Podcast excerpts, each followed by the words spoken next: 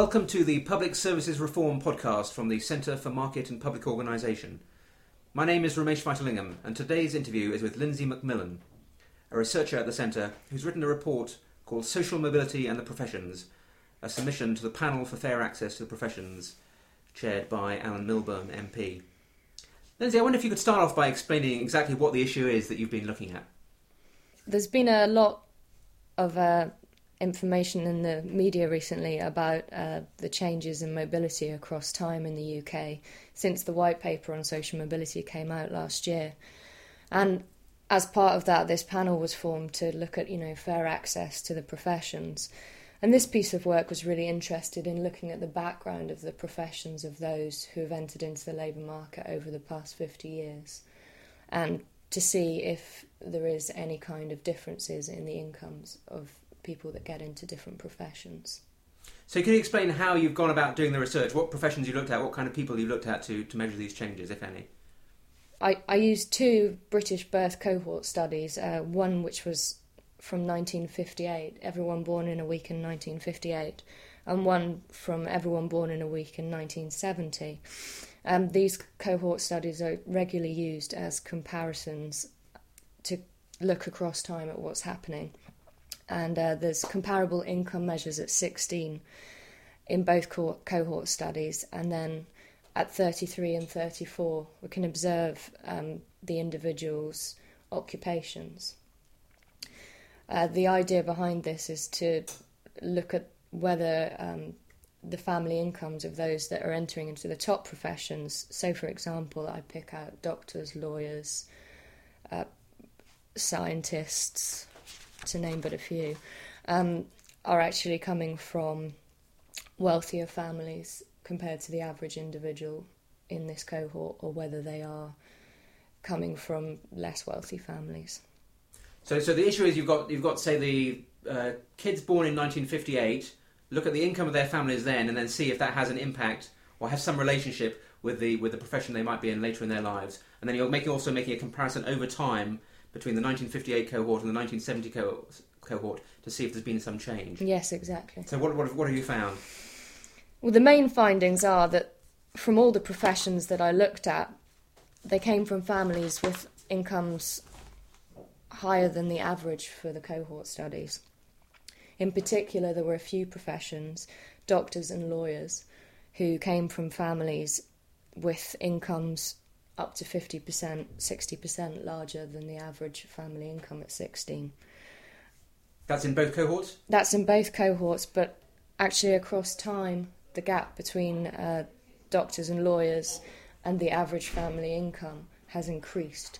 So, just to quote you a figure, doctors in the 1958 cohort were f- from, on average, families that were 42% better off than the average family. But in the 1970 cohort, they were from families that were on average 62% better off than the average. So there was an increase in the social gradient across time. So is, is it does it differ across professions? I mean, is it is it more the case you'll see that with doctors and lawyers, as you mentioned, and less perhaps with nurses and engineers and that's school what teachers? I, that's what I tended to find um, for occupations such as nursing. There was very little um, difference between their average family income and that of the sample average. And actually, there was very little change across time for the, this occupation as well. Uh, the same could be said to be true for artists, musicians, and writers. However, there were some occupations, such as journalists and accountants, who looked very similar to the average in the 1958 cohort in terms of their family income, so they weren't necessarily from wealthier families. But by the 1970 cohort, those that were going on to become journalists and accountants were from families with, on average, about 40% higher incomes than the sample average.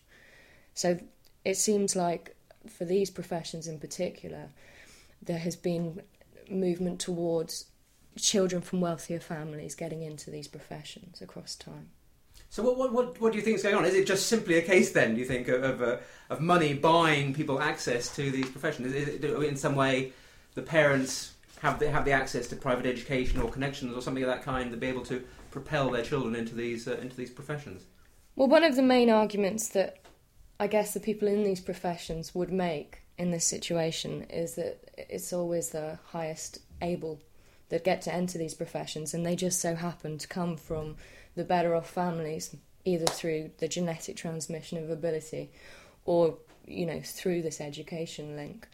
Um, so I did actually look at the ability scores of these same individuals um, using an IQ measure, which is broadly comparable across the 1958 and 1970 cohort. It was taken when the children were 10. So this is a measure of their ability at age 10 and then seeing what they go on to become at age 33, 34. And the pattern for ability was the opposite to what we were seeing in income. So, whereas the family incomes of doctors and lawyers, for example, were increasingly less like the average, in terms of ability, they were looking a lot more like the average individual in the 1970 cohort compared to the 1958 cohort. One thing I should say is that they're always more intelligent than the average individual, so these are clearly still the intelligent members of society. It's just that there seems to be a decrease in the ability in the ability gradient and an increase in the income gradient. Lindsay, this this seems as if it, it's kind of news that is, is not does not a, a good reflection on British society. But is there something, anything do you think that we could really do about it? I think that it's true that it's not a good reflection on British society. Um, a number of things could be done to improve social mobility, and there's been a lot of talk about it as the outcome of this uh, fair access to the professions report um, said. One of which was, you know, restricting free internship places to remove nepotism. Other uh, suggestions that I could make would be looking at the access to education policies in this country at the moment. Uh, where you live determines where you go to school to a large extent, and so people in poorer neighbourhoods are not getting good access to better schools. So I think there's something that could be done in that area. In addition, I think maybe the professions have a responsibility themselves to record or look into the background of people that they're employing uh, one example is that I know that the Law Society is now considering changing any data that they collect to also include the socio-economic position of the lawyer's family so that they do get a feel for whether the access to the profession is fair or not. And I think that's a very positive step. Final question, Lindsay. What, what, about the, the future research agenda around this issue? I mean, is, is this something we can look at with, with future um, cohorts to see what's happening with them, say with the Millennium cohort, although we might have a long time to wait? Absolutely. One of the major problems with all this mobility research, and it's said time and time again, is that the data from the British cohort studies is really picking up those who went to school. For the latest cohort in, that were born in 1970, they went to school under you know the Thatcher government. So we can't say a lot about what's been happening under, say, new Labour policies that have been brought in.